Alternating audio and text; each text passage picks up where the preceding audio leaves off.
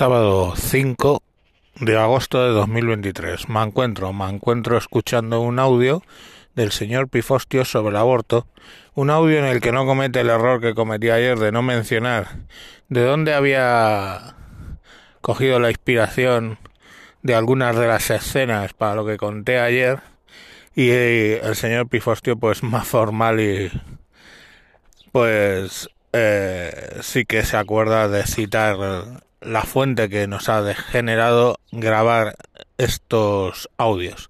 Bueno, os dejo con el audio del señor Pifostio. Este es un mensaje del señor Pifostio para el señor Mancuentro y sus oyentes. Está relacionado con un programa que nos pasó un amigo común, un episodio de la Orden del LOL que es un podcast que solo empecé a escuchar los episodios, pero me han parecido de alta calidad y concretamente sobre el aborto. Es un episodio valiente, un episodio informado, un episodio que se lo digo sinceramente a todos los oyentes recomiendo muchísimo porque lo que da son datos no desde la ciencia como decía un miembro sino desde la práctica de la medicina, desde el conocimiento directo.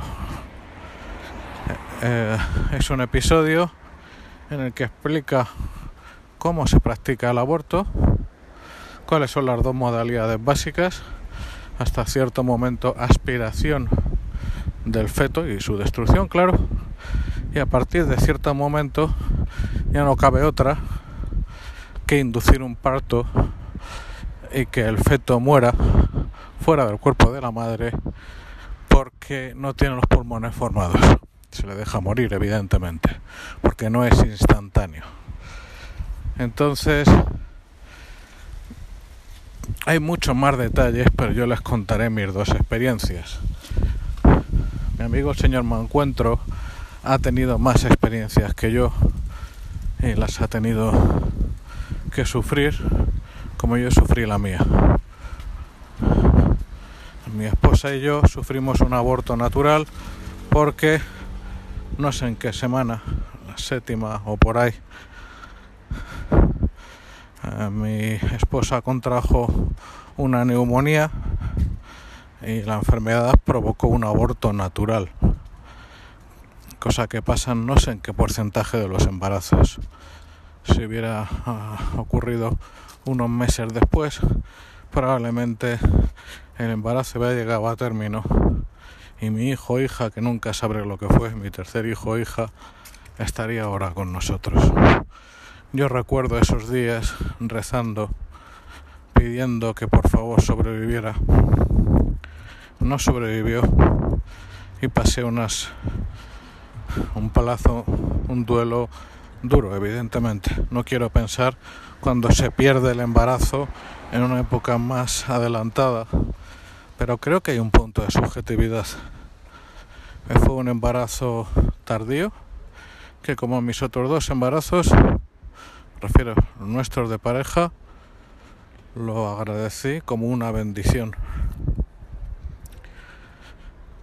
No me puedo poner en el lugar de las personas que en vez de que sea un accidente natural que decidan hacer eso. Lo siento, ni lo puedo comprender, ni puedo empatizar. No puedo entender cómo una persona, una mujer o incluso una pareja decide abortar no en la semana séptima, sino en la semana decimocuarta. Piensa, hagan ustedes cuentas, un mes tiene cuatro semanas cuando el bebé ya está formado, aunque no es viable fuera del cuerpo de la madre. Y como escucharán en el programa, como hay supuestos en los que se puede todavía abortar más adelante. Lo increíble del asunto es el acto de ingeniería social que ha logrado que eso no sea discutible, que eso sea un derecho reproductivo, que sea el derecho de matar al ser más inocente posible del mundo en el vientre de su madre y que la madre lo decida. No sé, es que me cuesta, si le tengo decir, me cuesta mucho hablar de este asunto porque cuando era más joven, desde incluso antes de llegar a la edad adulta, estoy acercándome a los 40 años de esa edad, yo pensaba, si eso me ocurre, si hay un embarazo, le diré a la madre, haz lo que tengas que hacer, haré lo que haga falta, pero no lo mates. No obstante, por la presión social ya en aquella época, yo era moralmente débil y decía equivocadamente, quien haga lo que haga otra cosa lo respeto, pero en mi caso no. Ahora hay que decir que la ley asiste a las personas que deciden matar a su hijo en su vientre. Es una acción completamente legal, pero no la respeto porque se trata de eso. Años antes, los embarazos que hemos tenido han sido, bueno, normales para la época, pero relativamente tardíos, y nos ofrecieron la prueba estadística previa a la amniocentesis. Les explicamos, sin discutir nosotros, en vivo y en directo, la primera vez, ya la segunda ya lo advertimos de antemano, pero cuando nos plantearon la primera vez, la respuesta fue inmediata. No queremos que el sistema de salud público gaste un céntimo en una prueba que no queremos, porque ni vamos a aceptar nada que no sea lo que tenga que ser y por supuesto no vamos a correr el más remoto riesgo de que la neocentesis salga mal. No es el porcentaje que sale mal y que provoca daños o la muerte del bebé, pero como viniera lo que viniera lo íbamos a aceptar, pues nos negamos a la neocentesis. Al contrario de lo que comentan en el episodio, en nuestro caso se nos hizo dos veces la pregunta. Ante la segunda vez nos hicieron firmar un consentimiento informado y ya está. También he de decir que estuvimos a puntísimo de perder el primer embarazo de una mujer joven que ahora tiene 18 años porque tuvo una pérdida mi esposa y tuvo que guardar reposo durante un mes. Bueno, pues aquí lo tenemos. Es una persona que quiero como a mi vida, como a mi otro hijo. Lo que llevo pensando un tiempo a este respecto es que es sobre el proceso que desde los principios de los 80, diría yo, en toda Europa tuvo lugar una ingeniería social que siempre comienza de la misma manera, porque esta ingeniería social tiene unas raíces históricas del comunismo gramsciano. Esto es, todo comienza por la propaganda, todo comienza por las ideas y por el envoltorio de esas ideas, por los términos. Cuando se deja de hablar de aborto, porque eso ya no se puede emplear, y se empieza a hablar de interrupción voluntaria del embarazo, cuando se deja de mencionar a ese ser humano, se logra poco a poco, mediante sucesivos esfuerzos de propaganda, eliminar su naturaleza humana. Y cuando se llega al final de ese camino, o al menos a su etapa actual, porque, bueno, siempre cabe la esperanza hasta que se extinga la especie humana y mientras quepa esa esperanza, puede caber la posibilidad de que se enmiende y se enderece ese sendero que se llama las cosas por su nombre y que el aborto empiece a descender hasta desaparecer. Porque verán, los argumentos los conocemos todos. La violación, menos de 30 de los 100.000 casos anuales eh, se producen como consecuencia, me refiero al aborto de una violación. Y aun esos 30 casos son 30 seres humanos a los que se mata para arreglar, para desviolar la violación. En fin, ustedes ya me dirán. Los casos de síndrome de Down, que evidentemente se trata de una eugenesia extrema, de una Action T4, pero es que se dirige a personas que todavía no pueden respirar por sí mismas, pero que se las mata exactamente por los mismos motivos que se mataba a los a, las personas con discapacidad en la Alemania nazi, que ahora se recuerda cómo se mataba a las personas con parálisis cerebral, a las personas con esquizofrenia, a las personas con discapacidad intelectual. Pero ahora no se puede hablar de que ocurre otro tanto y con unos números aterradores para el caso de las personas con síndrome de Down. Pero bueno, aún así, probablemente supera el 90% de los casos en los que se trata de una interrupción voluntaria del embarazo, sin más, sin ninguna patología asociada, sin riesgo para la vida de la madre, porque en la actualidad este episodio a mí me ha hecho aprender algo nuevo. Yo no sabía que con los con el estado actual de la medicina, básicamente es seguro mantener la vida de la madre hasta los casos en los que antes no era posible, que a la semana 36 se puede inducir el parto, 36, lo que fuera, 34 incluso, y que lo más probable es que el bebé llega a desarrollarse de manera normal y que la madre básicamente si se ha detectado una patología es seguro que va a sobrevivir o que al menos no va a provocar su fallecimiento el parto. Como digo, la gran mayoría de esos abortos son voluntarios. Se decide matar al hijo no nacido porque es inconveniente por el motivo que sea. Hagan ustedes números. Estamos hablando de, si los cálculos son correctos, las cifras oficiales son 90.000 al año. Los cálculos habrán en realidad de al menos un 20% más.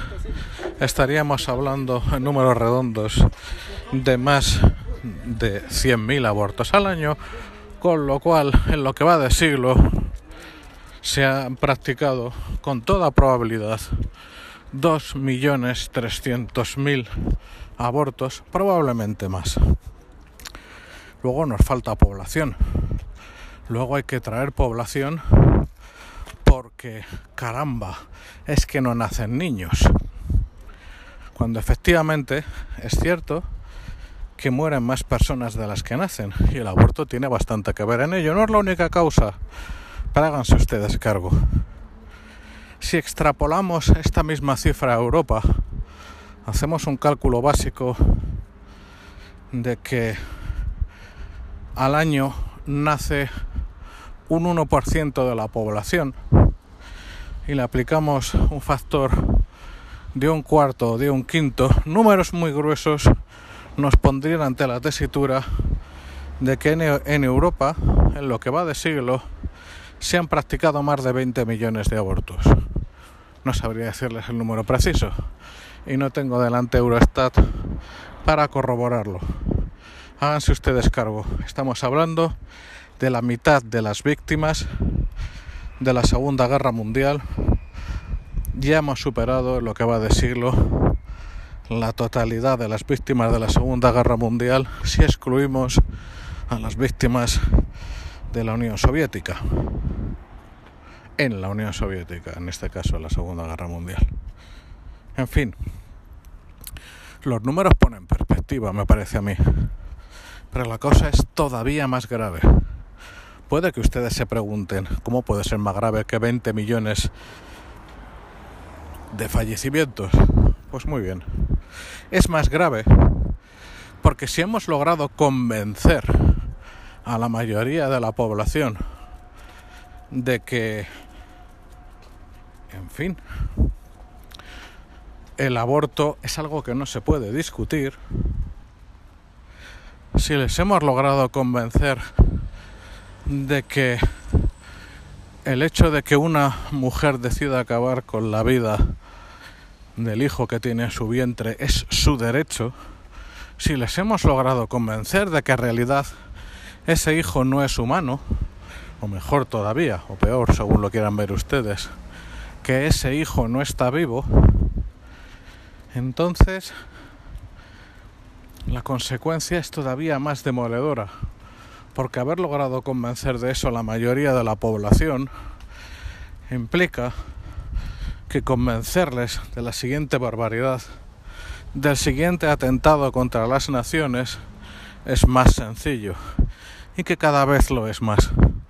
Porque al final, en un momento en el que parte de los políticos aspiran a hacer el mayor daño posible a las poblaciones, por el hecho en sí mismo no hay illuminatis o reptilianos detrás de ellos, son simplemente grupos perjudiciales que desean hacer el máximo daño posible a sus naciones con tal de llegar al poder, cada vez les va a costar menos.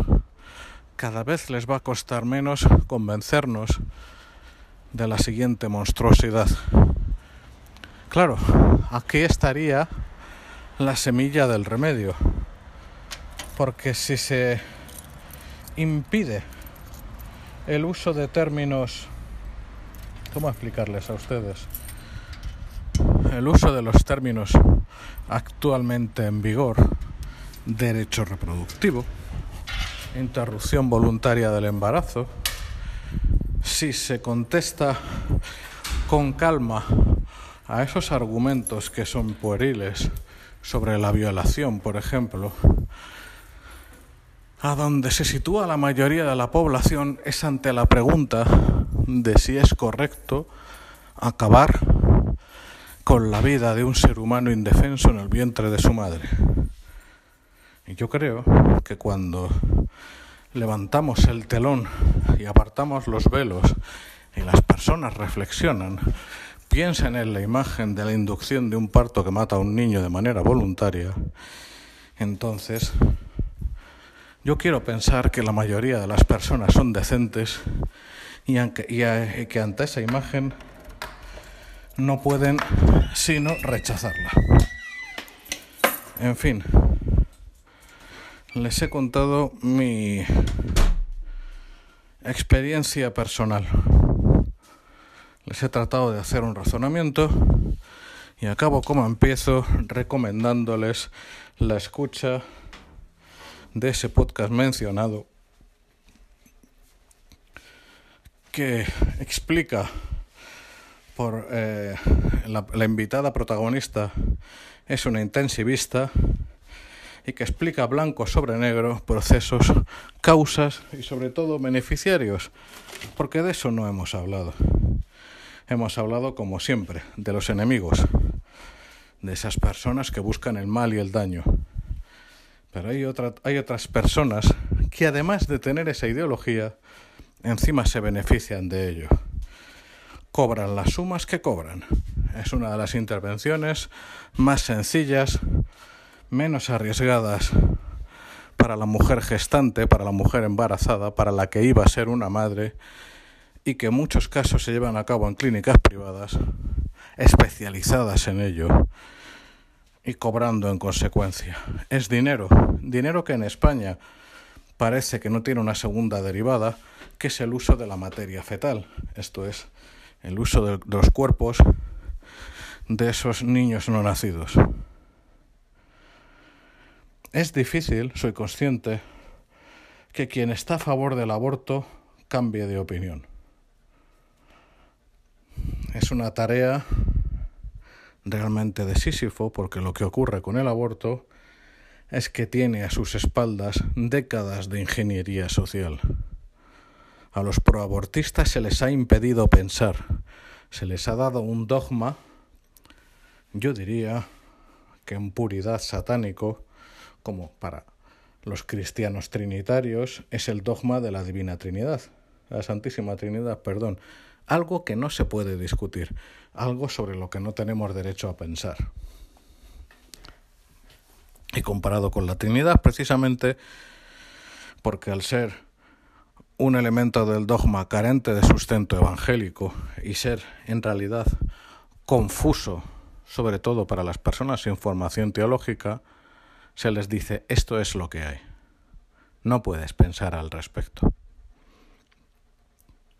Bien, creer en la Trinidad en realidad no hace daño a nadie, porque en el momento escatológico, cuando nos encontremos cada uno por separado con el divino Hacedor, y en presencia del camino de nuestra vida, ¿va a haber alguna diferencia que creamos en la Trinidad? Sinceramente creo que no. Sin embargo, cuando creemos, aceptamos pasivamente y no discutimos ni razonamos sobre el hecho de que cada año en España se acabe con la vida de más de 100.000 seres humanos en el vientre de sus madres, la cosa cambia, hay consecuencias.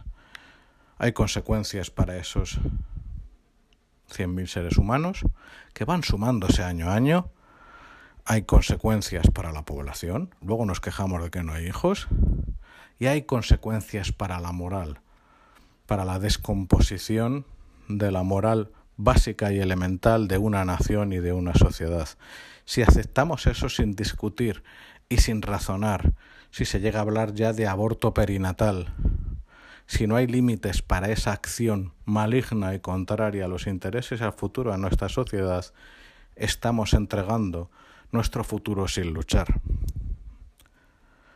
Me permito recomendarles que hagan lo que estoy haciendo yo, que discutan, que dialoguen con calma y sin insultar si pueden. Yo no siempre puedo y alguna vez he llamado imbécil a una persona que era un término descriptivo, pero que no lograba nada al hacerlo, por repetirme los cuatro dogmas mal contados sobre el aborto. Si tienen más calma que yo, les recomiendo que lo intenten cada vez que puedan. Sobre todo con los jóvenes. Yo me he visto con esto. He visto me he visto hablando con adolescentes y explicándoles lo que es el aborto. Ellos mismos han recibido en su entorno que por un error no vas a tener que cargar con él toda la vida. O es que, y si hay una violación, repitiendo esos argumentos que se han empleado con anterioridad. Yo mismo les he hecho ese razonamiento de cuando un ser humano en el vientre de su madre empieza a ser humano, hay algún tipo de magia, de hechizo, cuando empieza a estar vivo, una vez más, hay algún tipo de magia. Como dicen los proabortistas más exacerbados, hay un momento en el que, en fin, la humanidad plena ocurre cuando pasa por el canal del parto, que debe tener alguna propiedad absolutamente mágica.